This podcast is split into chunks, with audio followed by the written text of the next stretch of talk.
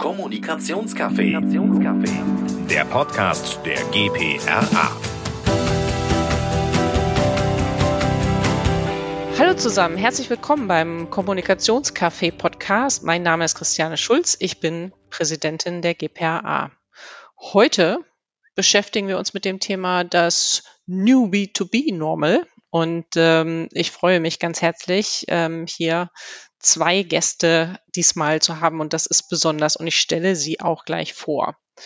Corona, äh, das war ja eine Vollbremsung für unsere Wirtschaft und ähm, auch für unser Agenturgeschäft. Und ähm, jetzt nach ungefähr rund sechs Monaten nach dem Lockdown macht es den Anschein, als würde sich zumindestens das Agentur-Neugeschäft äh, sehr stark erholen, fast da sein, wie es vorher war.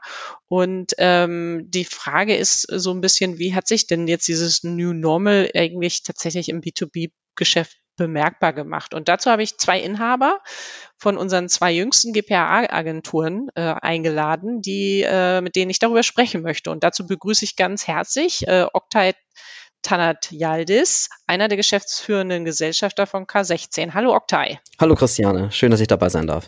Ja, schön, dass du da bist. Und Markus Engel, ähm, er ist Gründer und auch einer der geschäftsführenden Gesellschafter von Communication Consultants. Hallo, oder ich sag mal besser, grüß Gott, Markus. Oh, hallo, Christiane. hallo, in den hohen Norden. Hallo. Genau. Schön, dass wir beieinander sind. Ja, äh, ich möchte direkt eintauchen und äh, fragen eigentlich, spürt ihr denn schon das New Normal oder vielleicht anders gefragt, wie fühlt es sich denn an, Markus?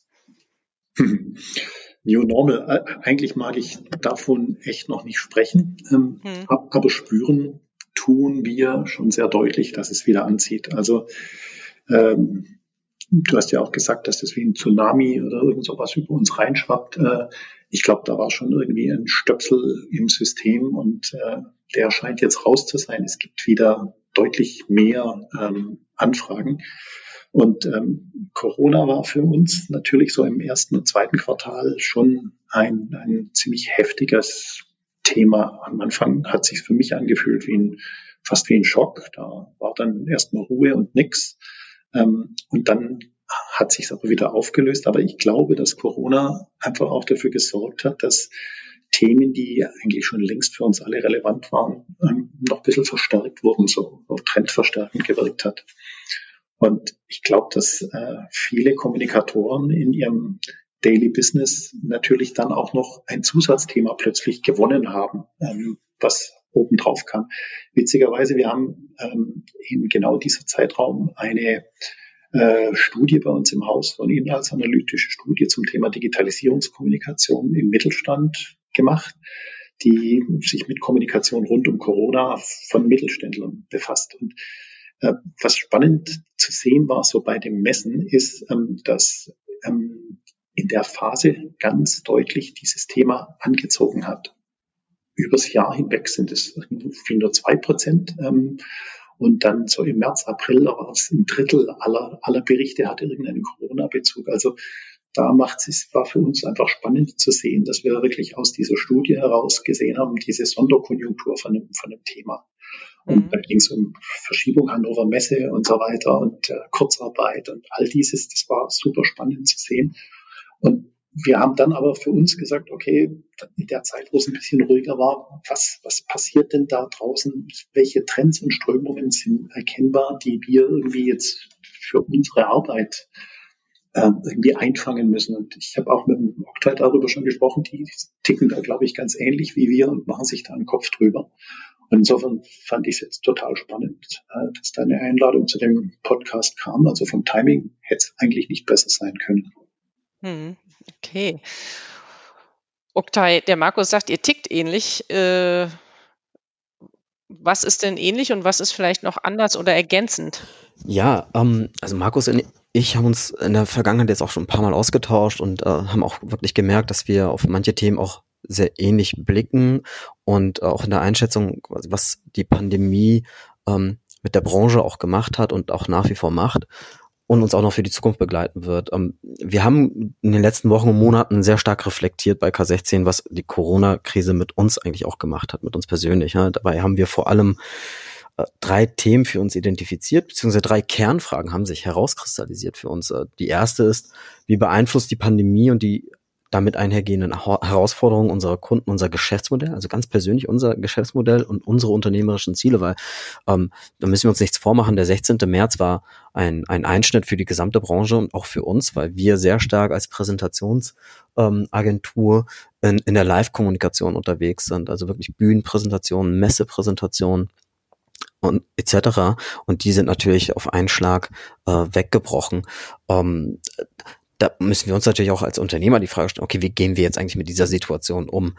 Ähm, das hat uns aber eigentlich zu der nächsten Frage geführt, ähm, wie, können, wie wir eigentlich auf Basis unserer Expertise unsere Kunden durch die aktuelle Krise auch kommunikativ begleiten können und unsere Expertise auch mit einbringen können. Ein, Be ein Beispiel war, ähm, gleich am 16., 17. März haben mich Kunden angerufen und gesagt, hey, pass auf, wir haben noch Präsentation gemacht, jetzt muss ich sie eigentlich auch online halten.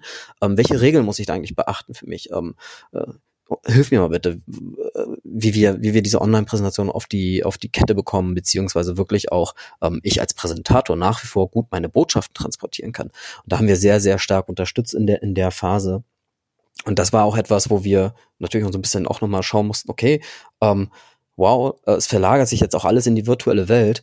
Ähm, was bedeutet das aber jetzt eigentlich auch für die Projekte, die wir intern machen? Also das, das wäre dann auch die nächste Frage, die wir uns gestellt haben. Wie können wir eigentlich als Team mit, mit äh, knapp 100 Menschen an fünf Standorten unsere Zusammenarbeit und auch unseren Austausch, der ja immer sehr intensiv war äh, in, in den Räumlichkeiten, äh, in der gleich hohen Intensität sicherstellen?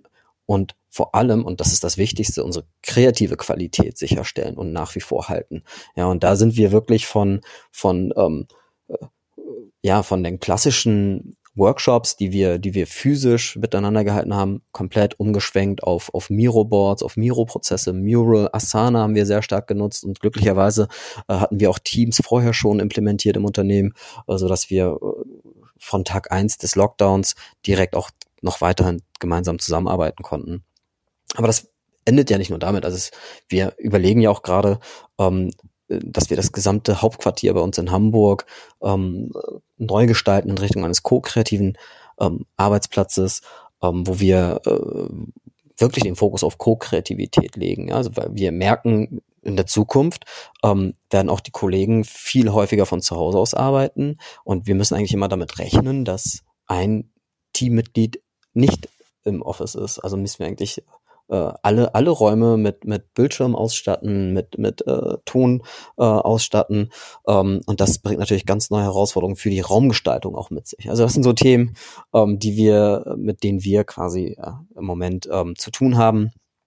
Aber es ist natürlich auch immer eine Phase, wo ganz viel auch entsteht und wir das eigentlich heute als absolute Chance sehen und als unternehmerische Herausforderung, äh, durch diese Zeit zu, zu kommen.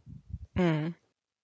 Jetzt ähm, einer meiner Lieblingssprüche ist ja, das Konstante ist der Wandel. Und ich äh, finde, das gilt besonders für Corona. Wir sprechen jetzt gerade davon, äh, nach dem Lockdown und äh, eigentlich kann man gar nicht sagen, ist das jetzt vor dem Lockdown.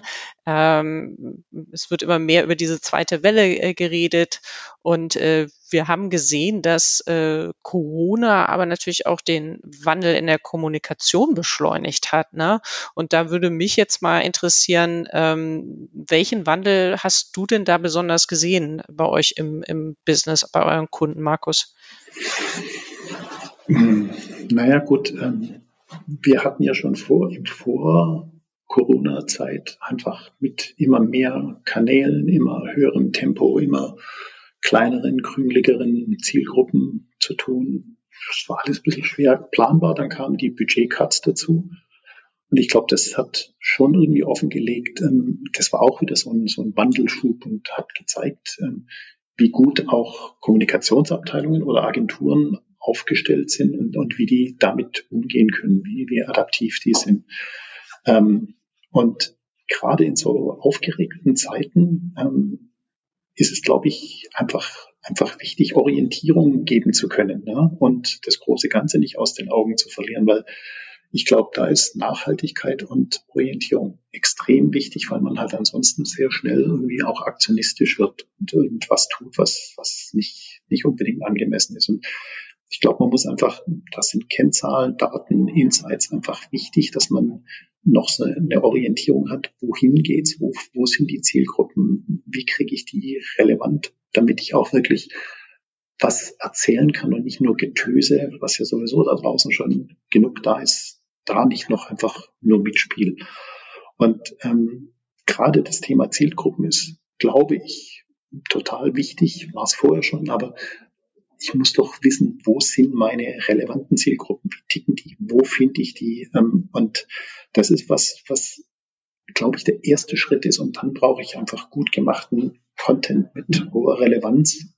Das ist, das ist King und das unterscheidet auch, da, da spüre ich mich selbst, ähm, dass ich sehr allergisch bin, wenn irgendwas da kommt, was, was einfach werblich daher schwappt und ähm, für mich nicht wirklich relevant ist. Da kriege ich richtig, uh, und deshalb versuchen wir das irgendwie möglichst gut abzusichern. Mhm. Ähm, was aus diesem Wandel ist denn aus deiner Sicht Octave oder wird muss ich ja vielleicht eher sagen, nachhaltig sein jetzt, äh, nachhaltig in Bezug auf, was wird bleiben nach der Pandemie im B2B-Bereich? Mhm, mhm. Ja, also ich, ich, ich kann da Markus auch eigentlich nur zustimmen. Ne? So dieses Thema der, Or der Orientierung. Orientierung geben wir, also wir als Agenturen geben Orientierung ganz stark und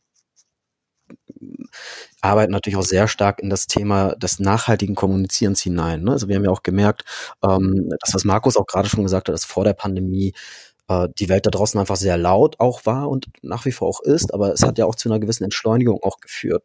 Dadurch, dass einfach viel weniger auch kommuniziert worden ist, zunächst über, auf der Produktebene oder auf der Markenebene oder sich die Themen sehr stark verlagert haben. Ähm, äh, und ich glaube, dieses Thema der Orientierung, des Orientieren, Orient, oh, ich glaube, dieses Thema des, äh, der Orientierung ist nach wie vor etwas, was bleiben wird. Ähm, für uns war natürlich, äh, wo wir sehr stark in, in der Krisenkommunikation, also in der Live-Krisenkommunikation, die sich dann quasi virtuell, die virtuell stattgefunden hat, unterwegs sind.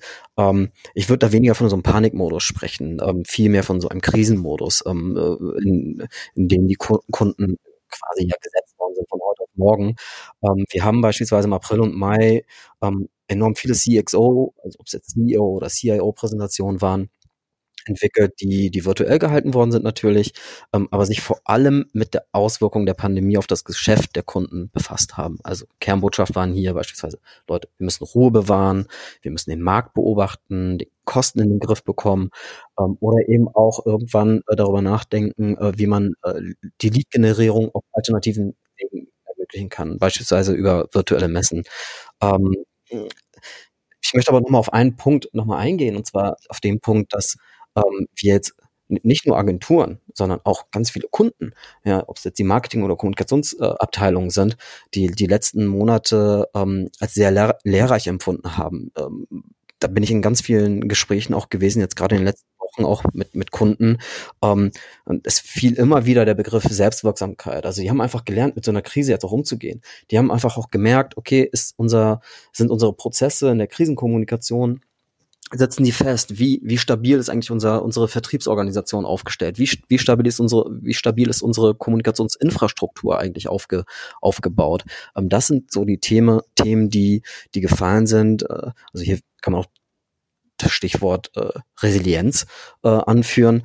Ähm, ich denke, dass äh, in Zukunft ähm, äh, der Umgang mit solchen ja, Naturkatastrophen, Katastrophen im weitesten Sinne, ähm, deutlich, deutlich besser sein wird. Ähm, ein Aspekt, der auch, der mich sehr beeindruckt hat, nicht nur äh, von Agenturseite, sondern auch auf Kundenseite, ist, dass auch sich nach den ersten zwei, drei Monaten der Pandemie und des Lockdowns ähm, sich das Sichtfeld deutlich erweitert hat. Also auf einmal war der Weg frei, auch für innovative Ansätze, für viele, viele Ideen.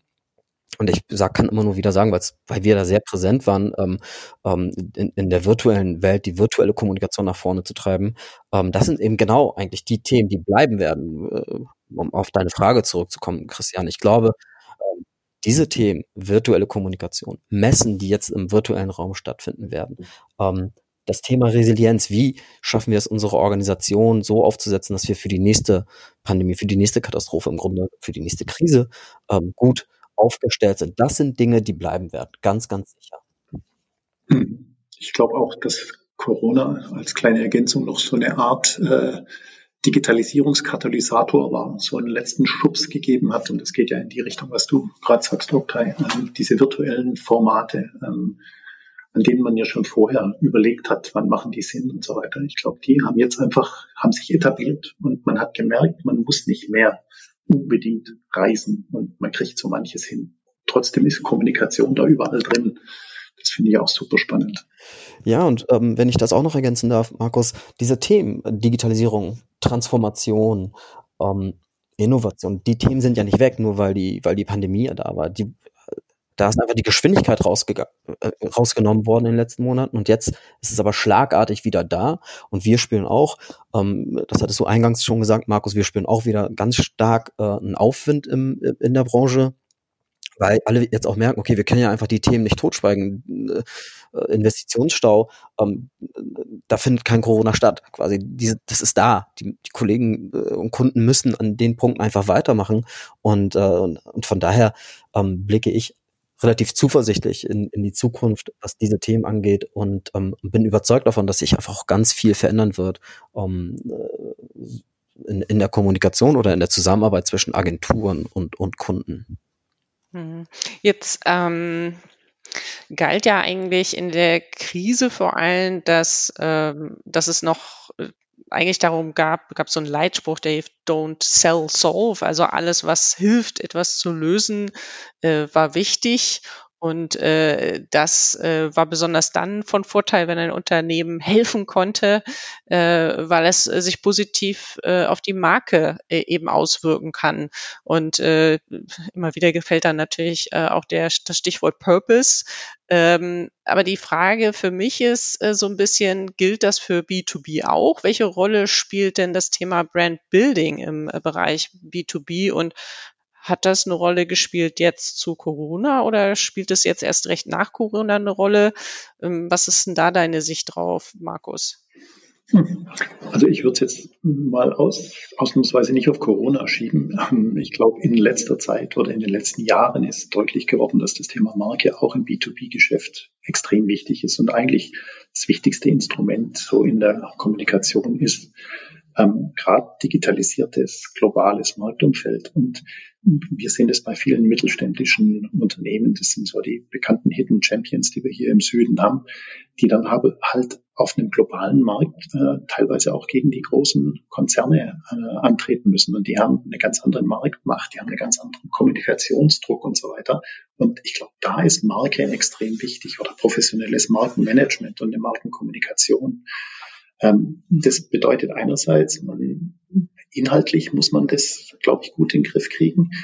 Wir nennen, wir haben für uns da jetzt mal das versucht in ein Bild zu packen und sagen, weniger Feature-Erotik und mehr Mut hinzu so den weichen Themen wie Haltung, Werte, Emotionen, weil die einfach, glaube ich, für eine Marke strategisch extrem wichtig sind. Und äh, da kann man, glaube ich, auch was aufbauen kommt jetzt wieder der, der Haken zu Corona. Ich glaube, in der Zeit war es ganz wichtig, Personen nach vorne zu schicken, die, die ähm, für das Unternehmen gesprochen haben, dastehen. Und ähm, wir haben deshalb bei uns jetzt auch mehr und mehr sprechen wir nicht mehr von nur B2B, sondern B2P, ähm, Business to People, weil wir halt uns im Klaren sind, aber nicht nur wir, man ist sich, glaube ich, im Klaren. Auf der anderen Seite sind Leute und sind Personen und keine anonymen Typen.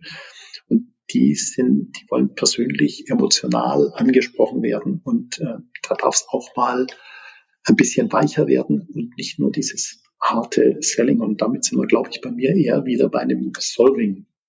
Ich glaube, das, mhm. das geht in die Richtung, was du meinst.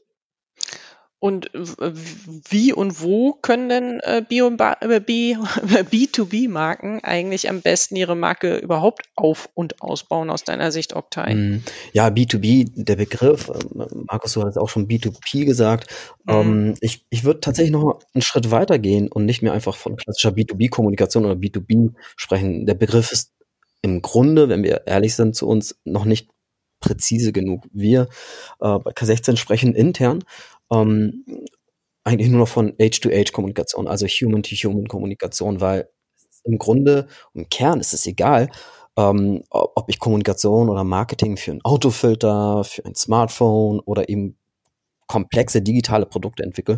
Ich muss eigentlich ja stets von den Empfängern und, dem, und den Empfängerinnen meiner Botschaft ausgehen. Das sind am Ende alles Menschen.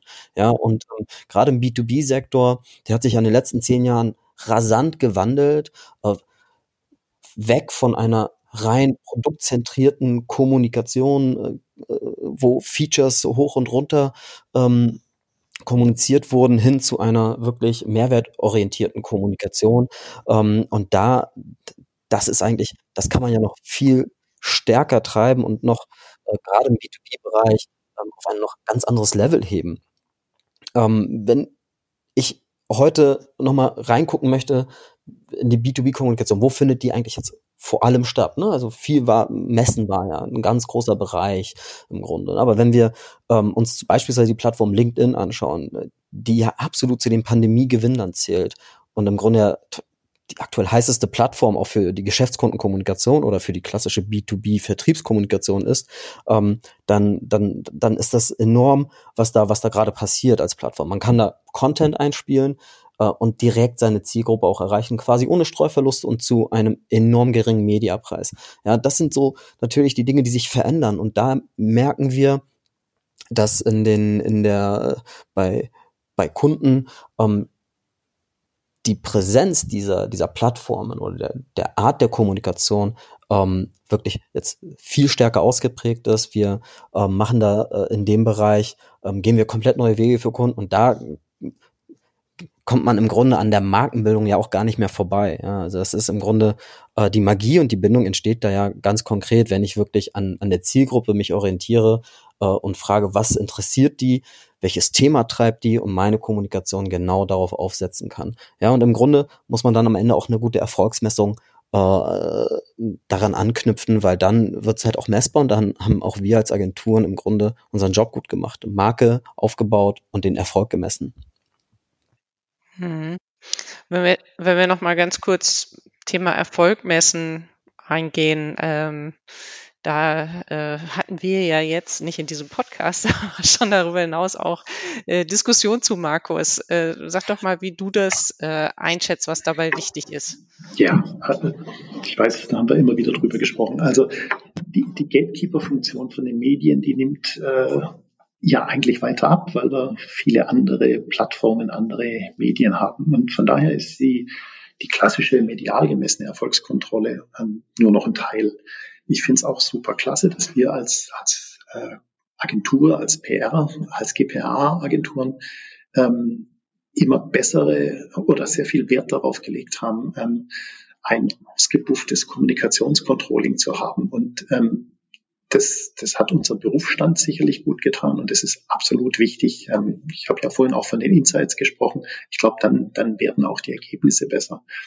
Ähm, die Online-Medien, die bringen das ja oftmals auch gleich embedded mit. Das ist ja das Schöne daran. Und äh, da habe ich eben nicht so die Problematik, wie ich sie früher bei den, bei den klassischen äh, Gatekeeper-Medien und so weiter hatte.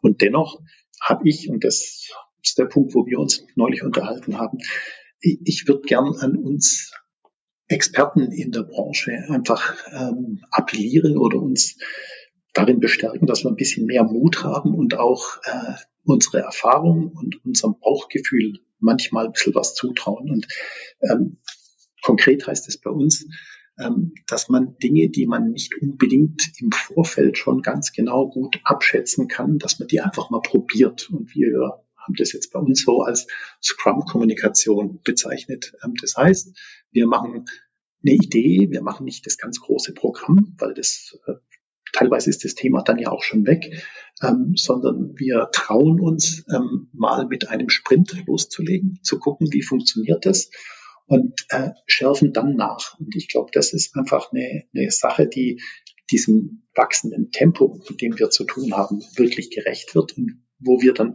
auch nachher die besseren zählbaren Ergebnisse haben, auch wenn wir nicht alles im Vorhinein abschätzen und absichern können. Also das ist das, was ich meinte.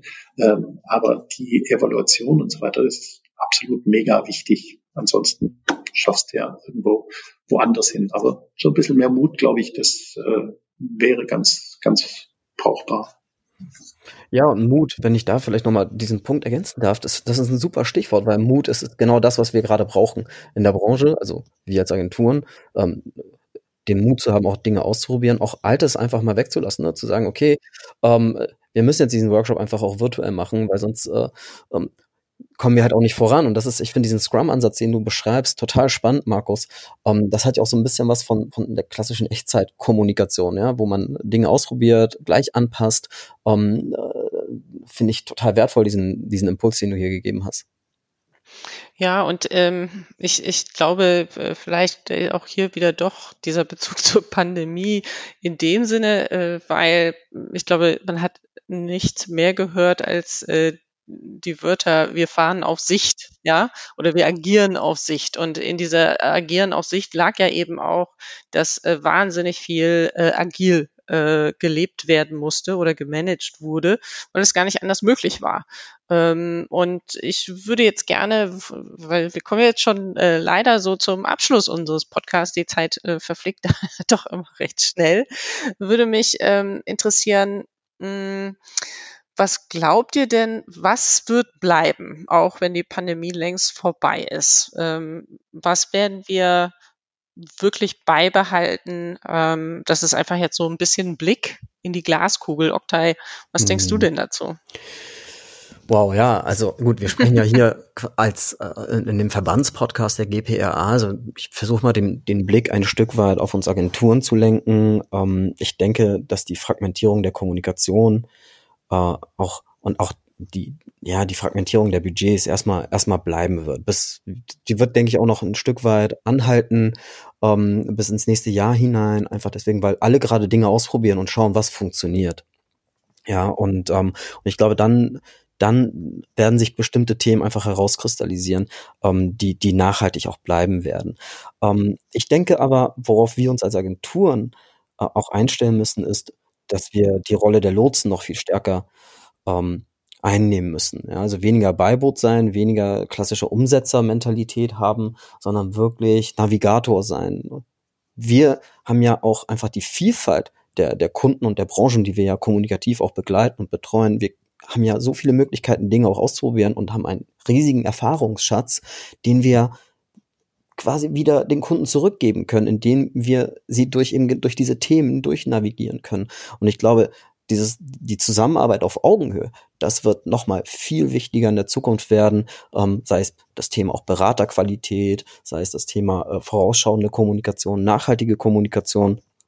Das wird, das wird bleiben und auf jeden Fall das, äh, das Element des co-kreativen Arbeitens, weil gerade in den letzten Monaten ähm, ging es gar nicht anders. Man hat über die verschiedensten Tools co-kreativ miteinander zusammengearbeitet. Das ist etwas, was definitiv bleiben wird. Das ist meine, meine sehr ähm, vorsichtige Prognose in die Zukunft.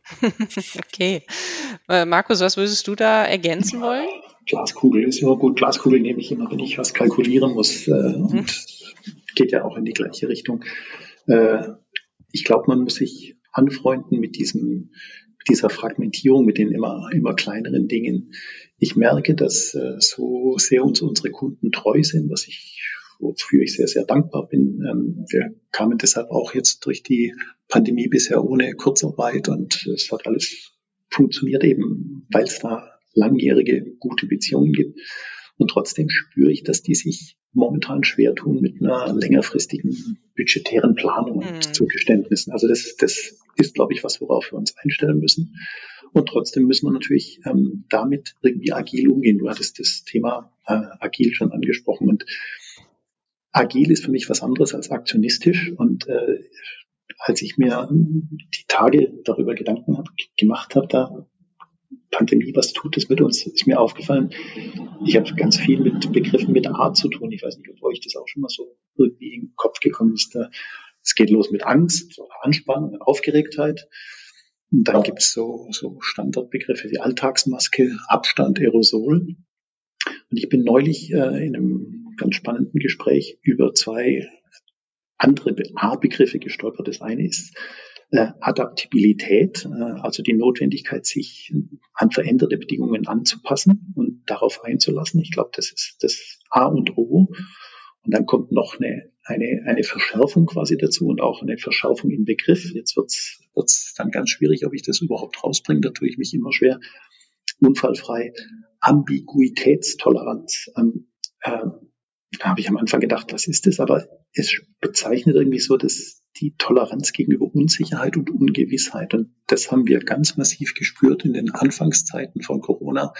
Ähm, da hieß es ja immer, gebt Orientierung, also die Unternehmenschefs, die Abteilungsleiter. Ähm, was machen wir denn? Äh, wie geht's nächste Woche weiter? Und ich glaube, ähm, das habe ich für mich so mitgenommen, man muss lernen, damit irgendwie äh, umgehen können, es aushalten und äh, trotzdem irgendwie nicht die, die, die, die Long Idea, sagen wir bei uns dazu, oder auf die Langstrecke ähm, irgendwie was ähm, aus den Augen zu verlieren. Und man kann sich wahrscheinlich nicht mehr leisten, künftig ähm, ein großes Konzept äh, komplett abgestimmt zu machen, so als äh, im, im Fernsehen wäre das irgendwie ein großer Blockbuster, ein großer Film. Sondern ich glaube, wir müssen äh, vielleicht zu einem Punkt kommen, wo wir eher so wie die Netflix-Serien so anteasern. Und es zahlt ja immer auf die gleiche Long Idea ein, aber es macht Spaß, es macht Lust, es macht Laune, es hat Seriencharakter und es bindet. Und damit sind wir wieder bei der Markenkommunikation. Ich glaube, das, das ist was, was uns ja so in den nächsten Wochen, Monaten ähm, vielleicht beschäftigen wird. Als du das jetzt gerade so nochmal kurz erzählt hast, kam es mir so ein bisschen vor, eigentlich auch nochmal wie ein Déjà-vu. Eigentlich haben wir das auch vorher schon die ganze Zeit gesehen, weil wir, äh, wir alle sind so lange in dieser Branche, dass wir uns noch an die Zeiten erinnern, wo es Jahreskonzepte gab, die man wirklich äh, Ende eines Jahres gemacht hat fürs ganze nächste Jahr. Und dann wurden, und dann wurde Gesamtbudgets verabschiedet und diese gesamten Konzepte und Budgets wurden so auch umgesetzt in der Summe aufs ganze Jahr. Und ich meine, ich würde eigentlich sagen, äh, davon ist man eigentlich ja auch schon lange weg. Ja, zumindest in meiner Wahrnehmung.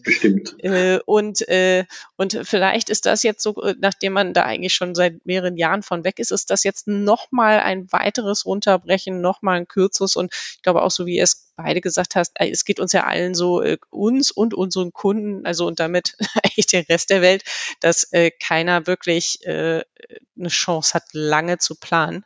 Ähm, weil es einfach zu viel Ungewissheit gibt an der Stelle. Ne? Ja, auf jeden Fall. Ich möchte mich ganz herzlich bedanken für äh, eure Einblicke und Einschätzungen äh, in, in, in das ähm, H2H. Geschäft, Human to Human, ähm, Business to People. Und ähm, ich gehe davon aus, dass jeder, der sich für das Thema weiter interessiert, sich natürlich auch an euch jederzeit gerne wenden kann. Klar, gerne. Ja. Freuen wir uns.